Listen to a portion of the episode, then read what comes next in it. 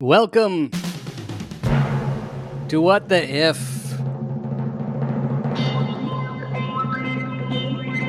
Dramatic music. Dramatic music. Oh, see. I've always wanted to have a theme song, and now I do. It's very exciting.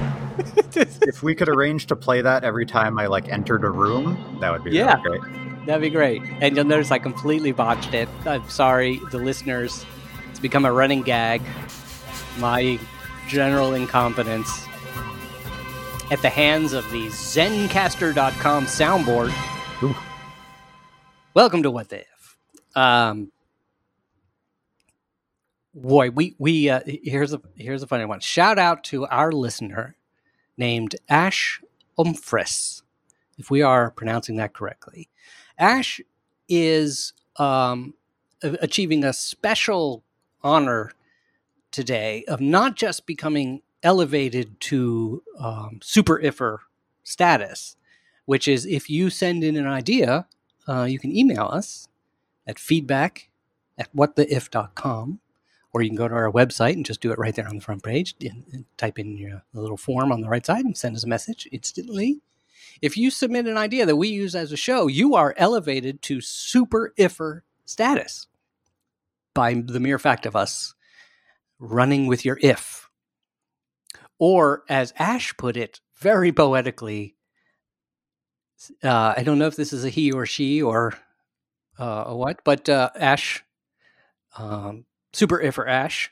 We need it like, yeah, what is the rank? Well, super iffer is the rank.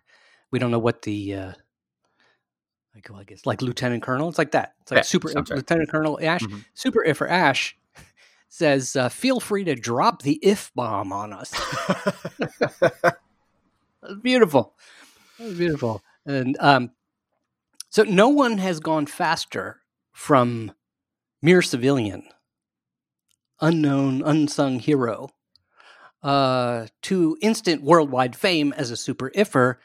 Uh, no one has gone this fast because I got the uh, email from Ash uh, nine days ago. And uh, now, by the time you hear it, it'll be a little bit longer, but uh, I, I think that is by far the record oh, certainly. Um, yeah. for just in, usually people get apologies to those of you and you know who you are who sent in ideas. There was someone recently and i was so glad to hear you were still listening. I think was it rod? I'm not sure. Somebody and it sent an idea and then we ran with it and i realized that had been on our list for like a year and a half.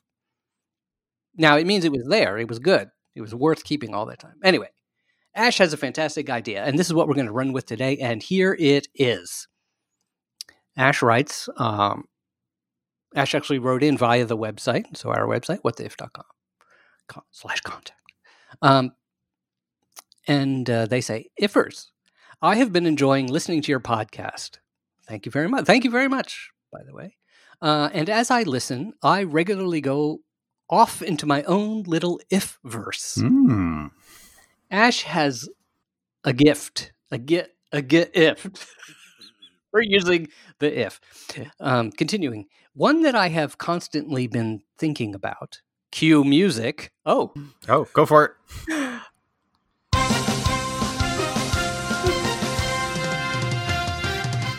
what the if the world stopped rotating? Follow along that stream of conscious, says Ash. What if the solar system stopped moving? What if the galaxy stopped moving? What if the universe stopped moving? Feel free to drop the if bomb on us sometime. By the way, Ash, how you got your your pitch there to fit melodically with the song at the exact rhythm, and then That just was did that really was He's really good at this. Yeah. that, that was good. That was good. Um, so, uh, what the if the world stopped rotating, then the solar system stopped rotating, then the galaxy, then the universe, and the universe is a particularly interesting one. So, um, real quick for those of you who are like, what is going on? There's music, there are sounds. I am not sure what is happening. Uh, Matt, just a really quick uh, kind of signpost for what what is this show for newcomers? This show, known as What the If in the English vernacular, uh, is a place where we uh, change something about the universe and then see what happens. So, what if humans had no toes? Uh, what if cheeseburgers were not delicious? Um, and uh, and then we run with it um, typically until we destroy something important um, about civilization or reality. And that is what gives us the attitude. That is why it's not just your regular what if program. There That's are right. shows. That's what. Yeah. There's even a podcast. If you enjoy it, there's a podcast out there called What If. Actually, there's quite a few of them, Yep. hmm but there's no one called What the If. That's right. There's no one as, as offended by what they discover. As That's us. right. That's right. And so and so this is where the idea comes from. So Matt, let's let's start um um let's start with the world. And um the one question that's sort of left open by uh, one detail, and this is also part of our process, is always going to have to fine tune a little bit of details, flesh out the idea a little bit. What does it mean? Which idea of the various options are we going to run with? So there's two options. One, what if it never rotated? What if, eh, or what if it stopped? Ah, okay. I'm going to go with never rotated because the stopped one is so unusual. Well, Um, we've I should say we've actually done the never rotated one. Um, Uh-huh. it's the, uh, the the technical term for this is when a planet is tidally locked, True. and one side of the, the planet always faces things. Um, uh, so I I don't know what number episode that was, but we can we can go back to that. True, true. Um, so, well, you know what? Then let's just jump, jump right to the next level Yeah, I say go right for for Ash's suggestion there. Yeah. the solar system. Or you want to go all the way to the galaxy, right? From let's do No, yeah. no, let's go ahead. I was gonna say so. We should. I think we should probably start with uh, the Earth because that's most Oh. familiar to people. All right. Okay, Um, but it's it's going to yeah, and then we can we can up. we can scale up quickly. Yeah. Okay, but are you saying it was? It's good. This is the scenario where the Earth was rotating and then stops. Right. Yeah. So it's rotating as normal as it is Right. as we speak. Um, and this is, uh, you know, we need to refer back to our old friend Copernicus on this one, right? Who suggested that not only does the Earth go around the sun, um, but that the Earth spins on its axis as well. Also, also, by the way, I'm just going to take one step back and say I take back what I said about that being a preposterous scenario that the Earth would suddenly stop spinning, given that we're we aren't even fully halfway through 2020. Mhm. I think that the Earth seizing up That would be no surprise whatsoever. is a right? possibility. Yeah. So go for it. Um, Copernicus, yes. Yeah, so Copernicus points out that you know w- when you look up in the sky, um, the sun moves across the sky every day, Right. um, and the the pre-Copernicans interpret that as you see the sun moving around the Earth, so clearly the sun is moving around the Earth. And Copernicus suggests that well, actually, what if uh, uh, the Earth was the one that was spinning and the sun was just staying in place, and it would actually look the same. That is, you can't tell just by looking um, that that is the case. Um, but lots of people uh, made objections to this, which is like, well, I don't feel the earth spinning under me, so clearly it's not the thing happening. And like, why don't birds go zooming by? And if I if I drop a brick, why doesn't the brick go zooming to the east uh, as the earth turns underneath it? Um, as, and Copernicus had a very difficult time answering this because essentially you need uh, the notion of inertia uh, Hmm. in physics to make sense of this. So, with the notion um, of inertia comes this: the, the inertia is the the statement that um, when you're in motion, uh, you tend to stay in motion, and when you're not in motion, you tend to stay not in motion as well. Um, and a, a corollary of this is that you can only tell you're moving relative to the things around you. Right. Ah. Um, so when I'm sitting uh, in a subway car, uh, the subway car might be moving. Um, but if I drop a brick on the subway car, or probably more likely, let's say, g- given the state of subway car floors, I drop my milkshake, let's say, right? And it sprays everywhere. So you might say, um, when I drop my milkshake, I should see the milkshake zoom towards the rear of the car because the car is moving, Oh. but the milkshake isn't anymore. Um, but that's not actually what happens. In fact, it falls right at my feet and splatters uh, all over my feet and the Yeah, feet of the yeah. person sitting next to me, right? Yeah. And they'll have that on their feet for the whole day. Um, and the reason for that is that I and my milkshake and the subway car are all moving together. Right. Okay. Right. So uh, when I let go of the milkshake, the milkshake continues moving forward the same way I keep moving forward along with the subway car. Okay. Right. So- and not not just the milkshake, but like all the little drops, Exactly. That make it up. All those little Yeah. things are all moving together. the Um, straw, mhm. the cup, the lid. Yeah. So Galileo was actually the one who did this thought experiment. He did it with um, uh, it being in the belly of a ship as opposed to a subway car because he was living in Venice and there were lots of ships going on, right? But it works better for subway cars, of course, um, uh, today. So uh, it turns out that being on the surface of the moving Earth is like that. So why doesn't the bird zoom by me at high speed? It's because the bird and I and this little chunk of the Earth are all moving along at the same speed in the same direction. And the air. And the air, this is an important one too, right? Why doesn't Right. the air get left behind? Um, why don't you feel if we were spinning? I'm sure a lot of people might think, well, there'd be this tremendous wind. mhm, right. you know? Um, and it turns out to be uh, very difficult to do an experiment that shows this, the, that shows the motion directly.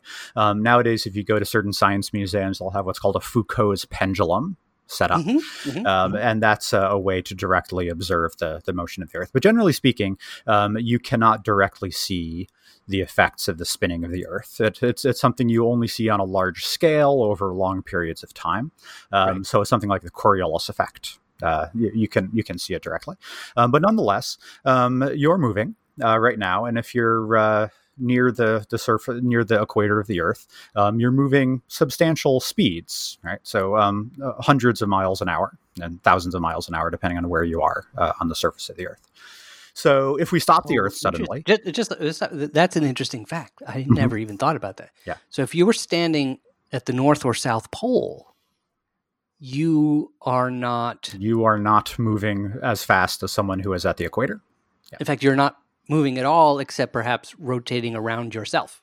That's right. If you were standing exactly on the pole, yeah. It's kind of whereas of if you're on the equator, you're whipping around. you're actually moving really fast, right? Yeah. Um, and in fact, if you could go quickly enough from the equator to the North Pole, um, say at thousands of miles an hour, you would notice then that the surface of, surface of the Earth is moving slower now, and that's actually where the Coriolis comes from. Um, is oh, if you move fast enough, or you're looking at things over a large enough period, a large enough area, um, then you can see the difference between the fast moving parts of the Earth and the slow moving parts of the Earth. Uh, but in the our daily step by step, you don't notice that because the, the effect is too small. Right. Uh, but for instance, this is why um, uh, Cape Canaveral is in Florida. Uh huh. Yes. Okay. Um, Yes. Because you want, if you're trying to put something into orbit, you want to steal as much of that orbital speed as you can, or that, that equatorial speed as you can. Um, so you want your uh, launch area as close as possible to the equator. So that's why the, the Soviet so, so the Soviet Union too had their launch area in Kazakhstan, not because Kazakhstan is a great place, um, but because it was the furthest south place they could. Uh, they could work from, and they and Russia still launches Oh. from Kazakhstan actually, which is You know, I didn't mind-blowing. real the east the east part of it. I I knew. Mhm. Like I, I understood that uh, because the Earth turns towards the east, I mean that's why the sun quote rises in the east. Right. Um, so just by def, you know, at some point somebody called that direction east, and so that's east. Um, and that so the eastern coast of the United, in other words, if you're going to launch, you would rather use the speed of the that the Earth is already giving you to your advantage, Mhm. and propel yourself even faster in the same direction. Is that right? Yeah. Like- so yeah. So everybody, you you want your stuff as And you can do it over the ocean, which gives you which a lot helps a lot, right? Because sometimes Right. things go wrong. Yeah. But the southernness of it isn't. So- I realize that because like we do have um, hmm, slightly more complicated, I guess. But but our polar things that we are launching over the poles, so Mm-hmm. satellites that will circle over the poles, we launch from California, from southern southern California. Yeah, again, as, as, as far south as possible. Interesting. Even though they're Um, going north or something. But yeah. Yeah, because the the extra energy it takes to get north eventually is still less than the bonus you get from launching near the equator. So if we launch them, this may this may be too mathematical or beyond your expertise, but I never thought about this. If we were to launch at the North Pole, well, the South Pole, because there's more land there. So we go to the South Pole.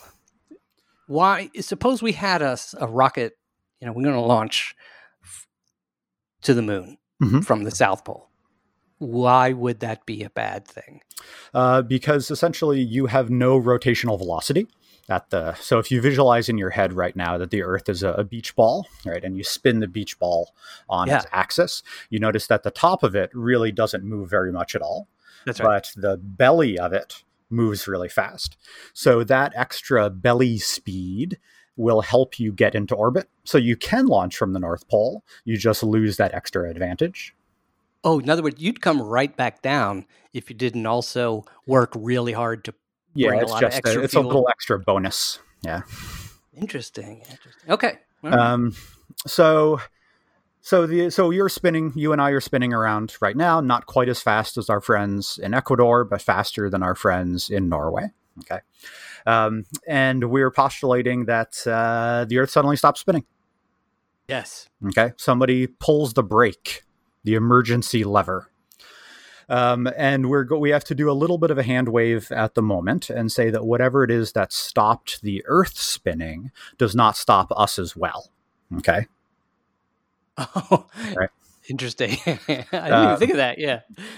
Because so- this is a preposterous, really, in, in, in reality, I think the only thing that could do that would basically be a collision with a much bigger object. and and be still the you know the earth has an enormous amount of rotational energy Yeah. from spinning around so uh, if we wanted to come up with like a real world way of stopping that spin that energy has to go somewhere um, Yeah. so we're not we're just going to ignore that because that's going to get weird fast Also, the Earth has many layers Mm-hmm. and a core, and they're all they're all spinning in different they're all spinning. And so, so when we say f- stop the Earth, what do you mean? Do we mean stop the core? We first, i think we or- have to mean everything from the core out to the surface stops instantly with no good reason So, considering continuing with your subway analogy, somebody has pulled the emergency brake.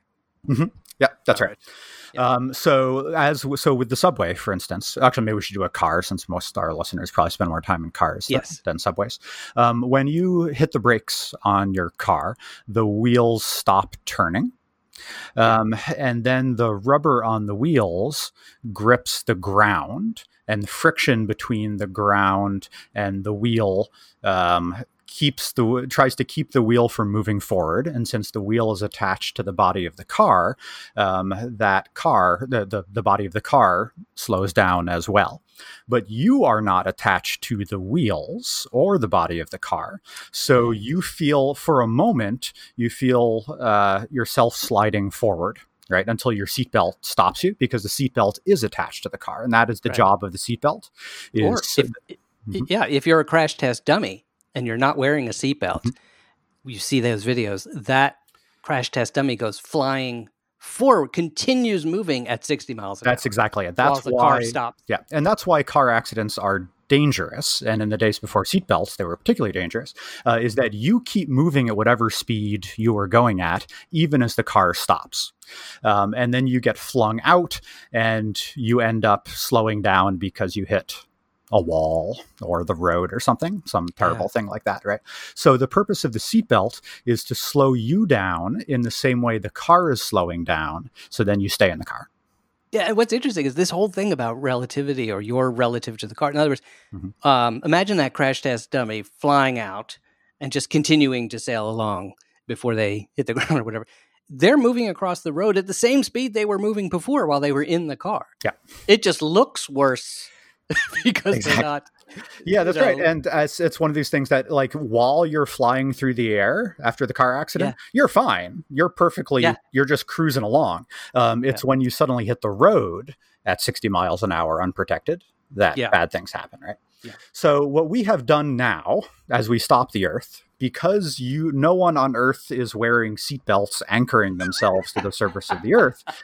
Um, Just like we're not wearing masks. That's right. We have we have turned all the population of the planet into crash test dummies. yeah. This So, is good. so from your point of view, Exactly. um, suddenly the surface of the Earth zooms out from underneath you, oh, okay. right? Because it stops, but you're still going forward. So we all go flying toward the east.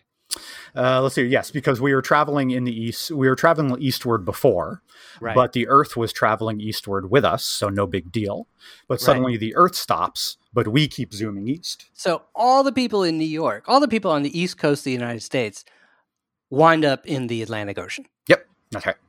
And all the Um, people on the coast, uh, uh, in other words, on the Atlantic Ocean coast of uh, Africa or uh, Spain or France or the United Kingdom, they all fly inland. They zoom inland a little bit. Yeah. Um, and that's going to change depending Better on for us. Better for us. That's right. Slightly softer landing. Yeah. depending on how far north you are. Again, so if you're on the equator, you've been moving quite fast. So this is going to be a very strong effect.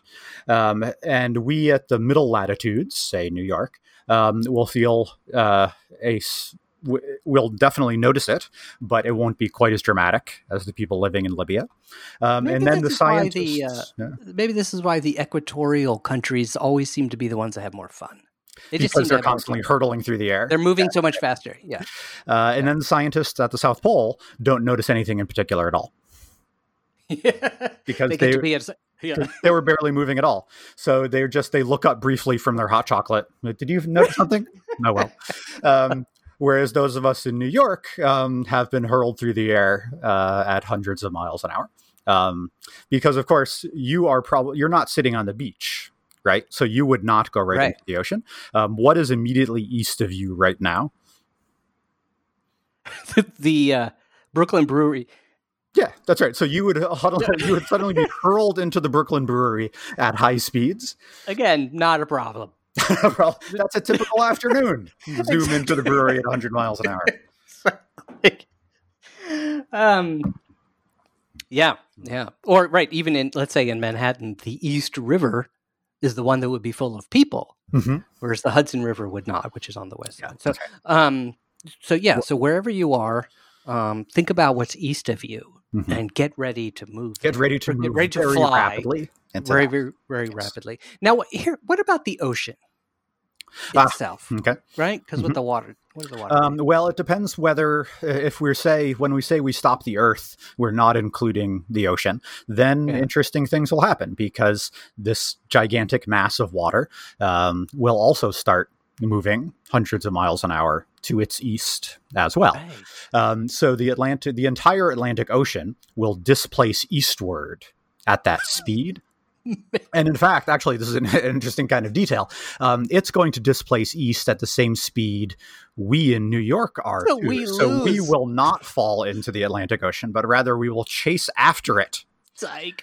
Um, so France and Spain and England will find themselves underwater very, very rapidly. Yeah, but fortunately for the people on the beach, they were already They were also moving hundreds of miles inland. So, Uh, so very briefly, there will be a beautiful ocean or a beautiful um, beach, uh, you know, in Paris. yeah, right. Yeah. Um, Now, interesting. Okay, so you said briefly, for instance, that's interesting because once it stops, um, we go flying, as we talked about the crash test dummy going flying. But the crash test dummy eventually falls to the ground, and so we would the ocean, all the water in the ocean, all that, sort- all the fish and so Mhm, forth, right. the giant squids, um, would all gravity is unchanged by this entire thing. right. Yeah. Gravity and more importantly, friction. So Ah. as as we are. Uh, you know the reason that the crash test dummy has a bad day when it finally hits the ground um, is that friction with the ground rips it apart right Right. So that'll be happening to us and Mm. the whole Atlantic Ocean as it travels. So the the ocean has this initial momentum uh, that will then gradually be bled away um, by friction as it as it zooms across the European Right. continent. and and the water would probably it's interesting because I was thinking the water would move back in the other direction. The ocean would move back in the other direction, not because of spinning or anything, but probably simply because the the hole Mhm. that the ocean fills, the, the water would still flow back towards that. Yeah, it's just going to drain back. I mean, there's a reason Right. that the ocean is where it is. That's a that's an energetically happy place for water Yeah. to be. Oh, So the water will eventually drain back. It might Right. well take weeks or perhaps years in some cases for the Yeah. water to, to drain back into the ocean. Um, And interestingly, you know, there have been geological epochs where things like this happen. Um, where a gigantic body of water will suddenly break through. So, for instance, the Mediterranean Sea was probably filled very rapidly in geological terms, you know, probably weeks um, as uh, the Atlantic Ocean kind of broke through what is today Gibraltar, which used to be kind of sealed off. Um, and uh, this happens a lot. So, for instance, you know, like the the um, uh, the American Upper Midwest uh, Mhm, was once subject to one of these gigantic floods that cover thousands of miles in a very short period of time. Yeah, yeah. Um, so I'm curious if we do. We're going to jump out to the solar system in a second, Yeah, but can do that. uh, but sim- would it be a simple math thing to say if you're at the equator and you get tossed? Um, I wonder how far the crash test dummy would fly. Yeah, I should have looked this up before we started. Let me see if I can Google it quickly. Um, velocity, blah blah. You can edit the Earth rotates at a thousand. Okay, so miles at the at the. Earth or at the Earth's equator, you're going about a thousand miles an hour. right? Um, so that is pretty fast, I should say. Yeah, yeah. Um, uh, so you would get, uh, I mean, if you're at the surface of the Earth when it suddenly stops, um, you're just going to get dragged across the ground at a thousand miles an hour. So you're just going to die pretty quickly. Um, but if you imagine yourself, say, standing on the top of a building when that happens, Yeah. uh, you would get a pretty good toss. Yeah. Actually, you would now. You would go up if if the ground. If you were standing on at least to your east, the ground were perfectly flat, let's say, and no Mhm. trees in the way or anything like that. You would actually be thrown into the air. Um, that's right, but it's because the uh, because the the, Earth because the Earth is curved, right? Right, right. You, are going to fly off at a tangent to the Earth, Right. Um, and because the Earth is so big, that tangent is very very close to the ground. Uh, but with a thousand miles an hour, you would probably notice that. Um, this is a So, so it's like you're in a cat. You're in one of those pumpkin catapults. yes, like you've been shot out of it at a thousand miles an hour, Yeah. which happens to, by the way, for those who don't know, for instance, a jet, uh, a jet flying at thirty thousand feet, typical Mhm. passenger jet, is generally flying around six hundred miles an hour. Yeah, several hundred miles an hour, right? Yeah. Um, so uh, jet speeds probably a good way to think about it. Yeah. Act- considerably, actually, faster, faster than the speed of sound. Uh, yes, that's right. Yes, Actually, everyone you would are get going their to- own little sonic boom. Yeah, Woo! um, which could get Amazing, could get a little ugly. amazing. Um, okay, Yes. All right. So we've essentially so all life on Earth um, dies. I think essentially. Well, maybe the trees would be okay. The the, the lichens would be fine. Uh, Yeah, because exactly. they're hugging the surface of the Earth. Uh, but the taller you are, uh, the worse it is for you. Um, if I should say, if for no other reason, then there is now a noticeable velocity difference between your feet and your head, um, which is going to get awkward fast. oh, wait, but, but not once you stop. Not once you stop, no. Right, But at, exactly. at, at the moment of deceleration. Right. So what happens is when when all the chaos is ended and everything settles back down onto the ground, uh, and all the whining and complaining ends, the lichens jump up and are high fiving each other and like dominate the crazy. planet. They're like, "Woo!" Um, uh, but basically, human civilization is, is destroyed very quickly. You know, all the buildings have collapsed. Um, uh, Yeah. We all died horribly. Right. and so now the solar system. Mhm. I think for this actually, let's uh, tell me if I, if you agree. I think we are rewinding this back because the solar system stopping is a totally different kind of thing. It may end up with a similar result, but we're going to go back to it's not the rotation of the Earth it's the revolution of the Earth that's going to stop. Yeah, that's right. So these are, I should say, um, in passing, that uh, the words revolution and rotation are uh, um, uh, technically unclear.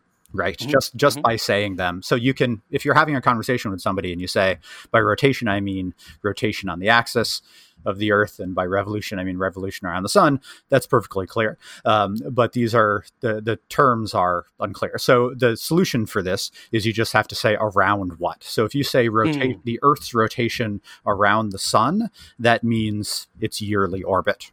Perfectly clear. So you just right. need to specify what it is you're rotating around. So, right, so the experiment right, we just did uh, is stopping the Earth's rotation around its axis. Yeah. Okay, so that's yeah. the daily thing. But if that's we what makes the sun go up and down, right?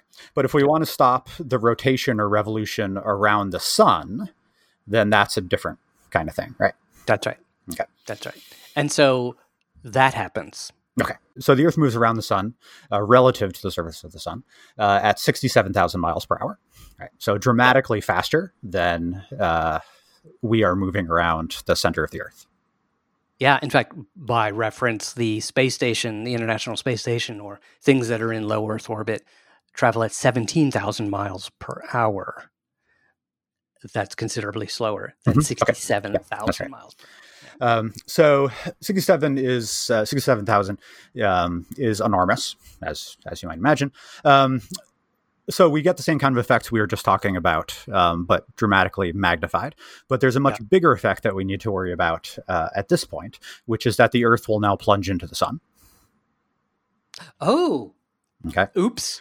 Um, so when so phase phase one, it was just, just real quick. I guess we don't have to spend a lot of time because we know mm-hmm. what happens when the Earth stops. Right. And here it's stopping from traveling in a different direction, but the effect is the same.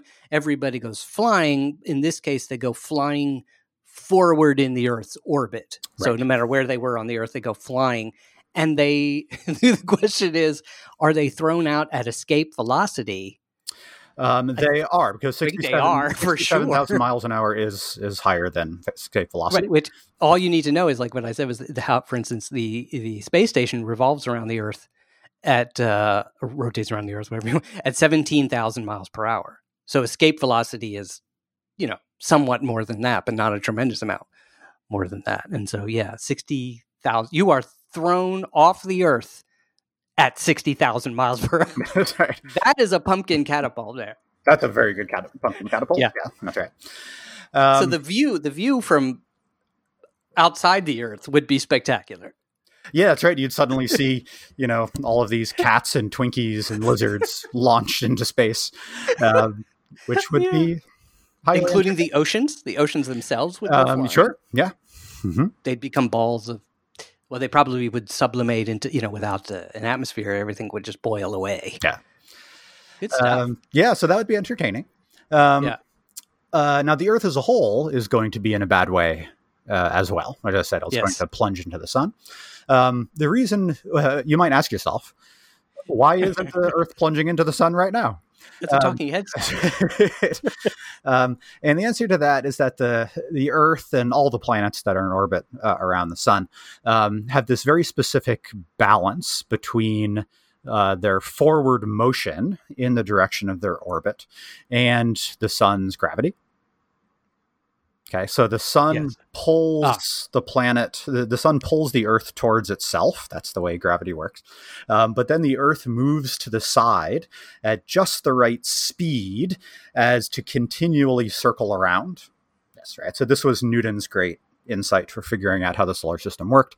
Um, was that it's this balance of the pull towards the center and then the velocity to the side that keeps things in its orbit. Now, since we both met well, make we both made an Einstein documentary mm-hmm. together.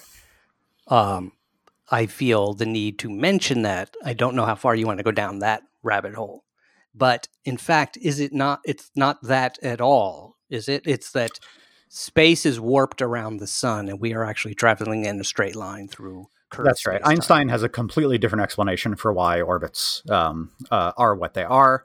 Um, And the epistemological problem of how you reconcile the fact that we have two perfectly good and irreconcilable explanations for the nature of gravity is something we can grapple with. Oh, that's interesting. time, right? Interesting. Or Uh, even just just the, the ability to calculate what's going to happen. What you're saying Right. is Newton's laws perfectly. Perfectly. that's what we use to Mhm. travel the solar system. Yeah, that's right. And if you take if you take an introductory physics class, this is one of the first things you will do um, is use Newton's law to calculate to why the orbits as they are, and it's fantastically successful. Right, it works. ex- So the, we figure out where the International Space Station is going to be using Newton's laws. Right. Um, so every planet, I should say, in the solar system has its own unique balance to this. So Jupiter moves at a different speed through space because it has a different uh, gravitational pull from the sun, but it's the same kind of balance. Right. So Mhm. things that are in orbit are in orbit because they have this balance. Oh, balance. Of and it has to be a balance because otherwise they would either fall in and hit the sun eventually or they would fly away. Yep, that's exactly right. So Yeah. what we have now done, if we are arresting the motion of the Earth, we have Yeah. now messed with that balance. So now the Earth only has the sun's gravitational pull pulling it in, and we no longer have our tangential motion that keeps us in orbit. And so, in fact, what we're saying is that when we said this stopping happens, now we're saying it's the it things stop in relation to the sun. Well, that's right. So if we say something like uh, we're stopping the solar system, that's right. We're using the sun as our frame of reference. Yes, true. Right. Okay. Gotcha. Mm-hmm. Yeah. Right. And that's why we fall into the. Yeah. So now we plunge uh, towards the sun.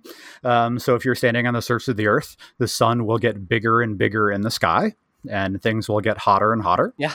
Um, until if, if you survived the 67,000 mile per hour deceleration, um, Right. you will now begin to bake, um, and the oceans will boil off, um, and the sun will er, will eventually consume us. Now, if you you back to our friend the crash test dummy, Mhm. uh, who was thrown off the planet with all the other Lego bricks that we are into space. Um, he's thrown off with the speed that the Earth was moving. Is that crash test dummy not actually safe, or in That's the right. sense it, yeah, that's it will right. orbit? So everything that's right because the uh, all you need is the right speed at the right distance from the sun. So actually, all the stuff that gets chucked off the Earth will stay in what used to be Earth's orbit, um, Yeah. one astronomical unit away from the sun, um, and will continue to coast around uh, essentially forever. Yes. so hey, good if you if you were ready for that. This would be a heck of a uh, um, a Will Smith movie, I think. Right? yeah, that's like right. if you So, were like, prepared for that, you could, Um, you know, you you build could like just stay in your house because your Yeah. house is going to continue orbiting the sun. Yeah. Um, the only downside is you might not have you know oxygen or anything like that. Um, but otherwise, you're you're you're nice and warm. You're still getting plenty of sunlight. Um, a. And one term, yeah, one term we did not use uh, is how many G's. So we talked about when when the Earth stopped rotating around its own axis, Mhm. that tossed you in the air at a thousand miles an hour, um, and so there was a certain amount of acceleration force there.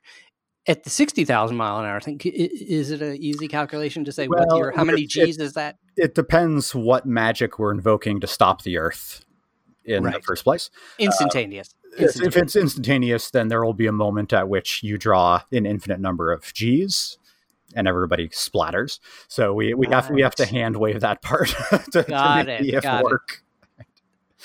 Right, right. So you, there would be no. There would just be instead of all this this cloud of the Lego bricks of civilization being tossed, which is the people, the buildings, the trees, the animals, all this stuff, the water, um, floating off forward in the direction from where the Earth had had been traveling. Instead of that, we just suddenly see the Earth smeared with. Yeah, just Goo- smashed into pieces. Yeah, Yeah. Um, so like I said, but that's the that's the the peril of hand waving. Um, Right, is right. that you'll you'll get contradictions fast. Yeah. Um, but basically, if you came up with some way to stop the Earth in its rotation around the sun, um, it would uh, it would plunge into the the sun. That's pretty cool. In fact, it ti- it's not exactly related, of course, but when you, you mentioned things sort of staying in Earth's orbit and just continuing to go around, even though it's just like particles, uh, comets that have passed through the Earth's orbit, uh, lose comets, as you know, that's why they look the way they do, Mhm. or losing material as they come in As towards the go, sun. They're yeah. shedding all this material, and s- some comets have been so big or had so much stuff that the stuff they left that was in Earth's orbit stays there, and the Earth Yeah. travels through it every year, and that's how we get meteors. That's right. So any annual meteor shower is um, us passing through the debris field left by particular comets over so the years. if the Earth got restarted uh, before it, you know, let's say here's even more. Ha- there's a lot of hands waving. I'm gonna. Wa- this is even some feet waving, um, hands and feet waving. But uh, the Earth restarts again while still staying in its same orbit. Mhm. Um, there will be a meteor shower every year, which is the fiery the fiery remnants into the previous civilization. yeah, that'd be good Wow. fun. You did say at the beginning that we we these ifs sometimes just cause tremendous. This is a particularly devastating if. yeah, yeah. Yeah. This is to put to put the you know to make us feel like this pandemic. Eh, you know, could be worse. It could be worse. And the final, the coup de grace, Mhm. The galaxy. Well, no, no. Actually, there was there was. Let's so, so real quick. There's actually two more steps. Mm. Uh, Ash asked, "What if the galaxy stops spinning?" And then the universe, and the we'll end on the universe one because Okay. that's right, trip, we can do trippy. that. Yeah. So the galaxy stops spinning, Mhm. and this is interesting. This is another Google situation. I'm guessing. How fast are we traveling? Yeah. Speed of the Earth, or speed of the Earth around the galaxy. Uh, Today's episode sponsored by your friends at Alphabet, parent company to Google. Uh, 220 kilometers per second. Uh, 490,000 miles Okay. per hour. right. So I should say we should probably kind of take a step back for a moment. Is that I don't know if people think about this very often, um, but our galaxy as a big disk um, Yeah. uh, rotates around its center. Okay, um, in an exact analogy to the way the Earth goes around um, the Sun, and the galaxy isn't solid. Of course, it's made up of vast numbers of individual stars, um, but from a sufficient distance, it'll look like a single body rotating around. Um, because it's not a single body, um, the rotation doesn't work quite the way you expect it to. Um, but you can think of it sort of the analogy of like an old fashioned record spinning around. Um, Mhm. The galaxy is freaking huge. Right. So this is an important thing is that um, you know, it takes us a day to go around the center of the Earth. It takes us a year to go around um, the the sun, and it takes something like 30 million years to make a loop around the galactic center. Yeah. So we've, We're we've moving fast, but the galaxy is so huge. Yeah. It still takes. it still takes this vast amount of time. Right? Yeah. Um, so to give you a sense of um, scale, there, that means the Earth has gone around um, the galactic center about twice since the dinosaurs went extinct. which is why we don't celebrate your birthday according to rotations around the galaxy. Yeah. Because we are all infants very, know, tiny, it- very tiny. under that. Yeah. Um, That's right. Yeah. So human beings did not exist the last time we were at this part of the galaxy. Wow. Somebody should. It'd be interesting to calculate, like where where was the Earth on the day, or what you know where where we are today. What was happening on Earth? Well, I guess all you have to do is go back. What what was it? Thirty million About years. 30 million years. Yeah. Yeah. So every 30 million years, you could say, oh, on this day, it'd be like a like what happened today. You know, today in history. Yeah, that's right. It's like the Facebook um, uh, flashback pictures they give you. Yeah. it's your memory. There's dinosaurs screaming. Ah! You know, mammals Yeah. barely exist. yeah. Yeah. Um, yeah, so that would be a fun, uh, a fun kind of exercise uh, to Right. do. But and again, basically, what what happened is everything goes flying. Although this time we go flying off the Earth as before, just even faster, even farther. Uh, But yeah. um, Mhm. but in but also, um, actually, as far as the solar system is concerned, it's the exact same thing. The only the only object in the solar system that's going to have a different experience is the sun. Well, yeah. So in the same way that the when the Earth stopped, um, it started its fiery plunge into the sun. Right. This right. time, the sun begins a plunge into the galactic center. Or we all yeah or we follow the sun on that yeah, journey. say we not if, if the planets stop uh, relative to this uh, in the same way that the sun stops then we might not notice anything different. Right. Oh actually. that's fascinating. Um, wow. so the the sun will just carry the planets with it towards the galactic center but if we keep rotating around the sun normally then no biggie right we Yeah, the only thing you notice wow. is, is every night the milky way gets a little bit bigger and brighter in the sky Right. And yet, I would say our astronomers are so sophisticated now that um, it would have made for a confusing image of the universe, you know, whatever that, that uh, for instance, Hubble looked up and, and by judging the speeds of the, by looking at the directions of all, all the stars were moving, even in incredibly minute Mhm. uh, differences in the sky each night. Um, he, for instance, saw that things were going away from everything's going away from each other, the expansion of the universe. Uh, th- they would notice that there seems to be the Earth, that the solar system is headed towards the center of the galaxy, Mhm. and the rest of the galaxy is not. Yeah. Astronomer, yeah. Astronomers can uh, we can measure the motion of the sun relative to other stars and relative to the Right. galactic center pretty uh, pretty straightforwardly these days. Um, so my guess would be within a year or so we would realize what had happened.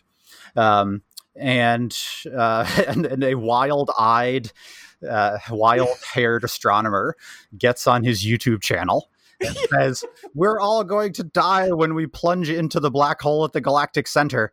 And That's then uh, the panicked comments say when do i have time to you know get a manicure and rescue my dog? And he says oh yeah it's not going to happen for like 10 million years. Right. Right. But still a great science fiction scenario. Mhm. This is for, for, you know, look, if you're out there, if you're a listener and you, we, I know there are a lot of science fiction writers out there.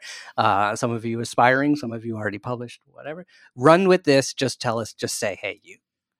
Us a, yeah that's right and imagine you know what what do you do with an end of the world prediction that is guaranteed to be true but Yeah. won't come about within the lifetime of our species like is I there think- anything different you're going to do based on that yeah, probably not. I mean, look, we don't even do things that are guaranteed to kill you in uh, Let's get a week two weeks from now if it's your disease, Um, coronavirus. I mean, But um, it, kind of, it kind of makes me think of the classic Asimov short story, The Last Question, um, Oh. in which there, you don't know this one?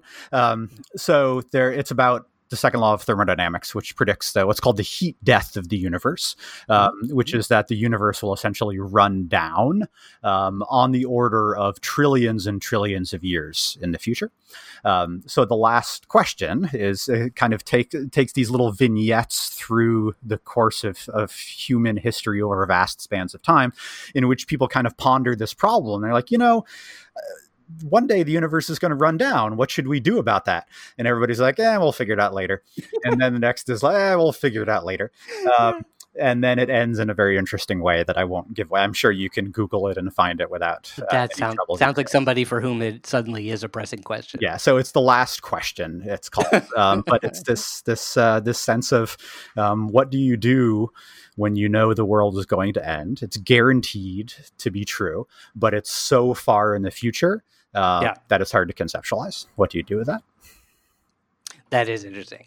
Yeah, considering the fact that in our own lives we don't, we can't even, you know, our own demise is set within some range, Mhm. and uh, we it's hard- to uh, make a difference there, uh, unless again you are perhaps approaching your last question, yes um, and you know it. So um, the universe, ah, the right. final question from Ash Umfris. so this one gets a little weird um, yes.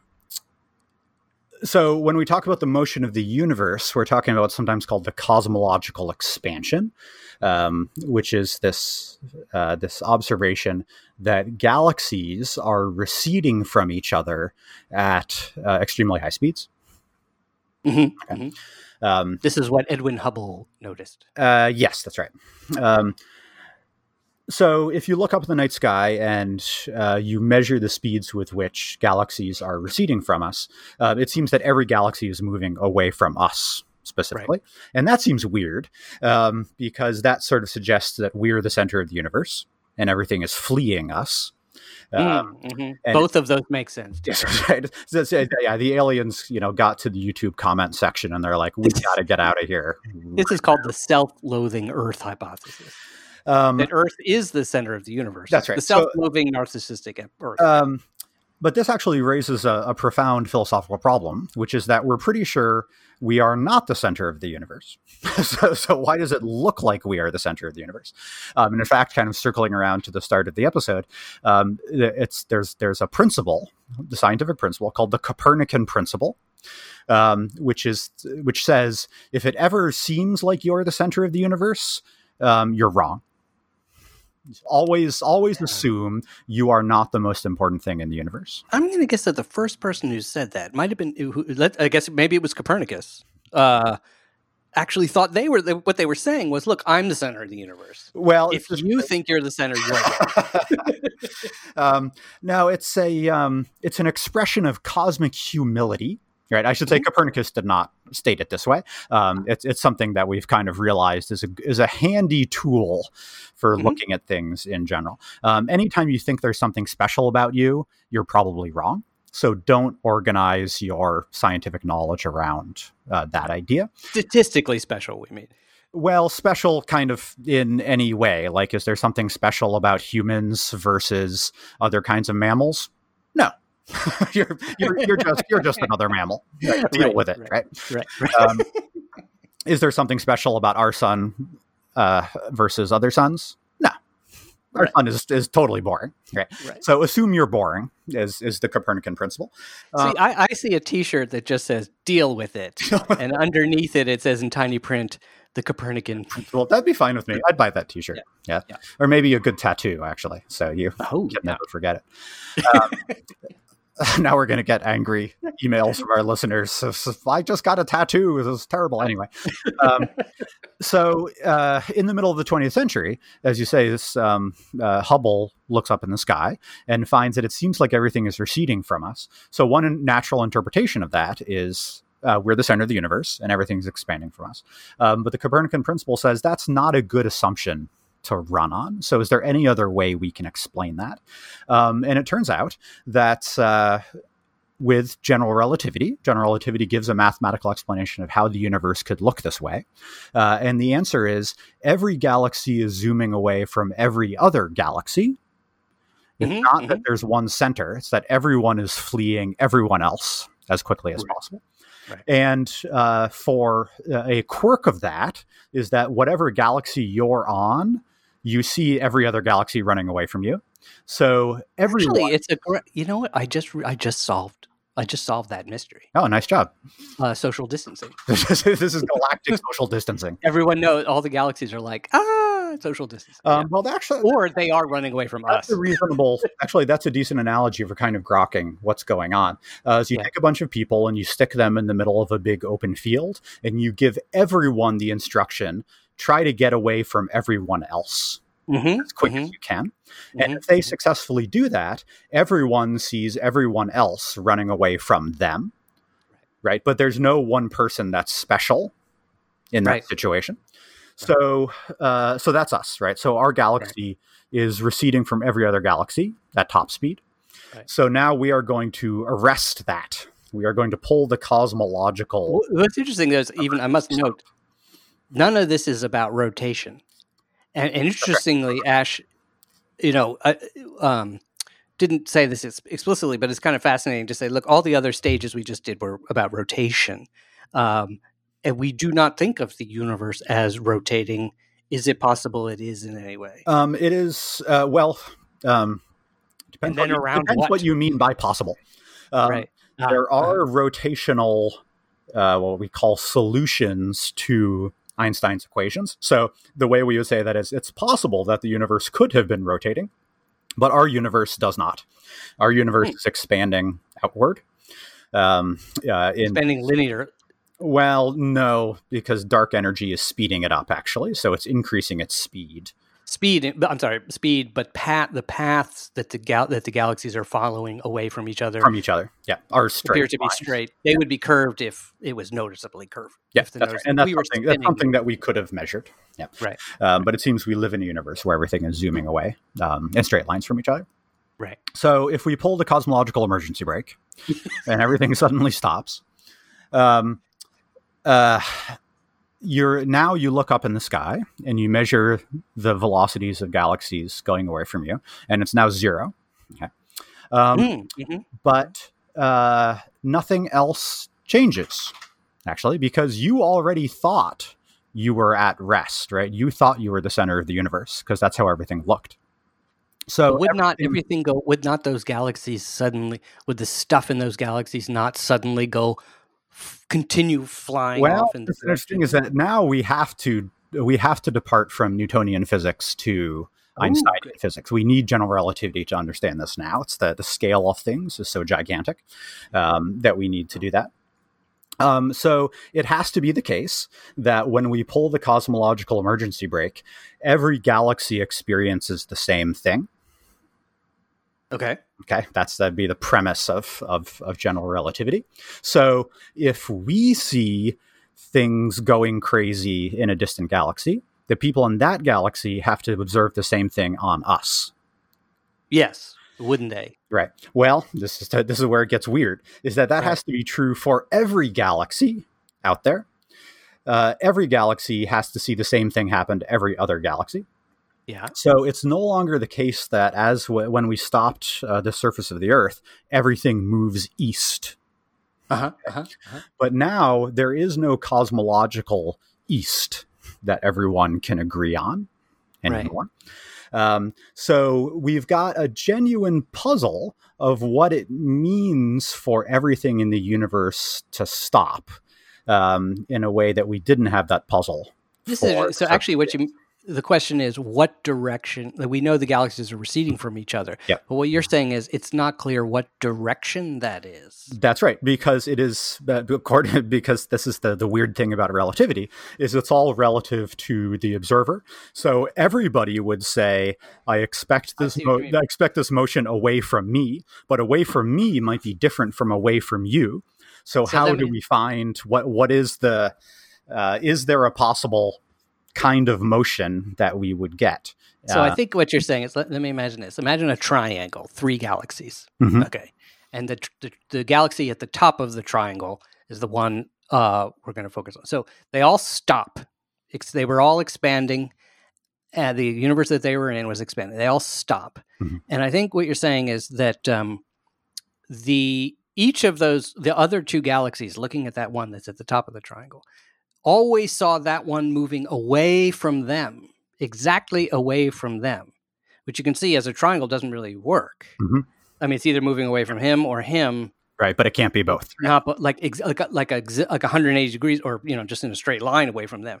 And so the stuff goes flying from galaxy at the top of the triangle, and the uh, triangle. Uh, sorry, the galaxy on the bottom right side of our triangle looks at that and sees the stuff flying away from it towards the left. Yeah. But the but the galaxy on the bottom left of the triangle looks up and sees everything flying towards the right and not towards the left at all. hmm So what that is seem that seems impossible. Exactly. But you're So we- saying relativity would actually Well, so we've we've we've hit a paradox, as it Ah. were, right? Yeah. Um, that the, the demands of general relativity make it radically unclear. It turns out, but the, the Einstein's answer to this is you're not being specific about, enough about what you mean by stop.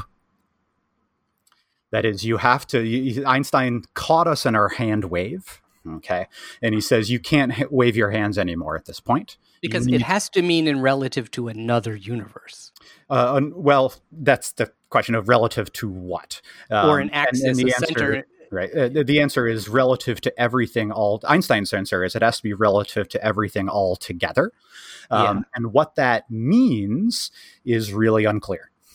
Or what that means is nothing. Nothing happens. That's right. That's en- entirely possible. It's just nothing at all.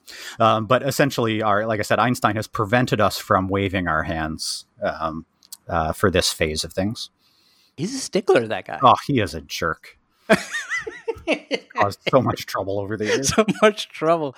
Um, and uh, it, it leaves just the final thing about that is the lesson is, and something that's always troubled me is uh, basically there is we it's it's very hard to imagine, but really there we think of the Big Bang, for instance, and all that as a whole nother episode you could do on this, but there is no center of the galaxy. There is no center of the universe. That's right. It's actually the same conceptual problem. The paradox we've hit with the question of what it means to stop the universe is actually the same paradox as what is the universe expanding into or where did the big bang come from this is it is exactly the same conceptual problem um, uh, and we can uh, we can tackle that another time Yeah. So you have to know a lot more. You basically have to know a lot of stuff about. You have to be able to understand our universe from outside of it, but we're not. We can't. We're But in we it. can't. does not seem to be a way out at the moment. yeah so that's what you need uh, general relativity for is the theory that lets you answer these questions in a precise mathematical kind of way it's just not very it just it's very difficult to grasp physically This wow, this was. I don't know that we've done so in in some ways a multi-part if, but sort of variations on a theme or whatever. Every level of this was fascinating. Ash Umphris, whoever you are, well we'll know. That's right. Let us know because he needs to get his finger puppet. Right? he will get a finger puppet from the Unemployed Philosophers Guild because he is a super iffer. And um, that finger puppet will come flying towards you in catapult fashion or however the Postal Service delivers things to wherever country you are Generally in. by catapult these days. And it's been a while since I've been able to send out one of these. So, because we, you know, you guys send us in your ideas. So go to feedback at whattheif.com. Send us your if. Ash Umphris, thank you. And I feel like I just have to say your full name each time. Just Right. Ash. It's like Benedict Cumberbatch, right? You have to Yeah, have the, the full rhythm of it. Yeah. And every bit is elegant, yes. Um, and intelligent. So uh, thank you for this incredible idea. I am a little bit dizzy and I may need to take some Dramamine now. Um, but boy, did I learn a lot of physics and science and good stuff there. Um, so uh, thank you for sending that in. Matt, um, thank you. Boy, that I don't know how you that was a lot of stuff thrown at you just did what would kind of be like a this master chess masters sometimes do this thing where they walk into a room and there are 30 chess tables and they go around and they just or chess games and they Well, it's They fun. I mean, all. we don't often get to destroy the world like four times we did today. Is that right? I mean, that's great. and we went all the way up to the universe hmm the So universe That's really thorough. act- yeah. the universe sort of you know was was too big for us sort of like yeah you guys come back another come back when you know more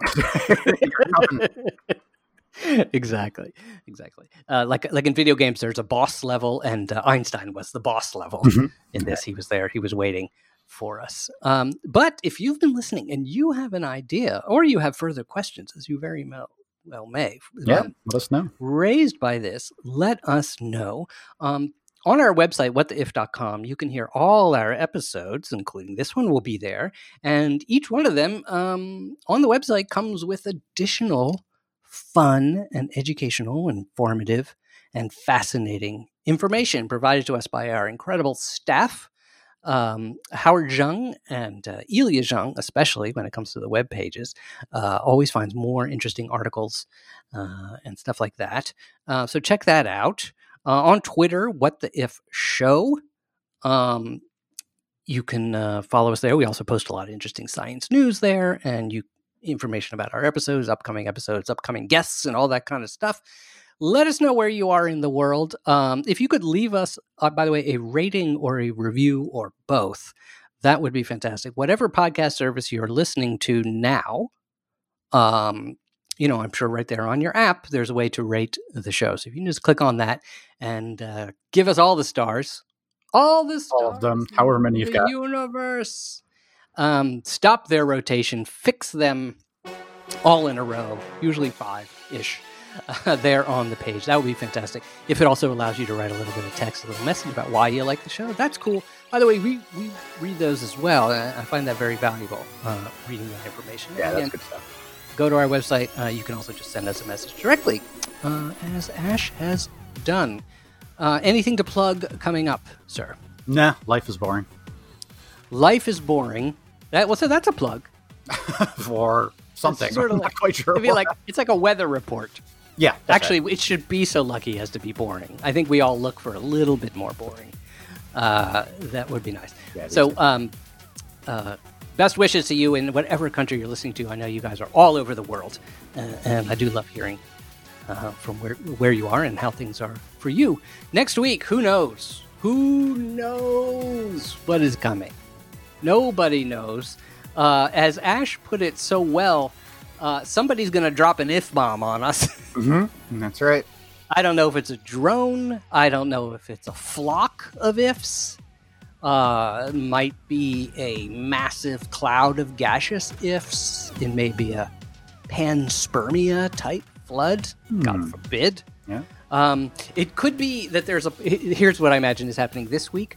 There was a planet full of ifs, totally covered in ifs. ifs bloomed naturally on this planet for millions of years, and suddenly that planet stopped, and all the stuff came. And the ifs have been hurled out into space. Yeah. The ifs are coming at us.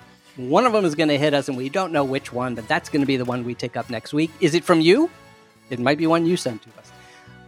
But as we ponder all the possibilities that all those ifs represent, all the imagination and all the destruction that in- is involved, and all the laughter, haha, like the children, we cannot help but scream. What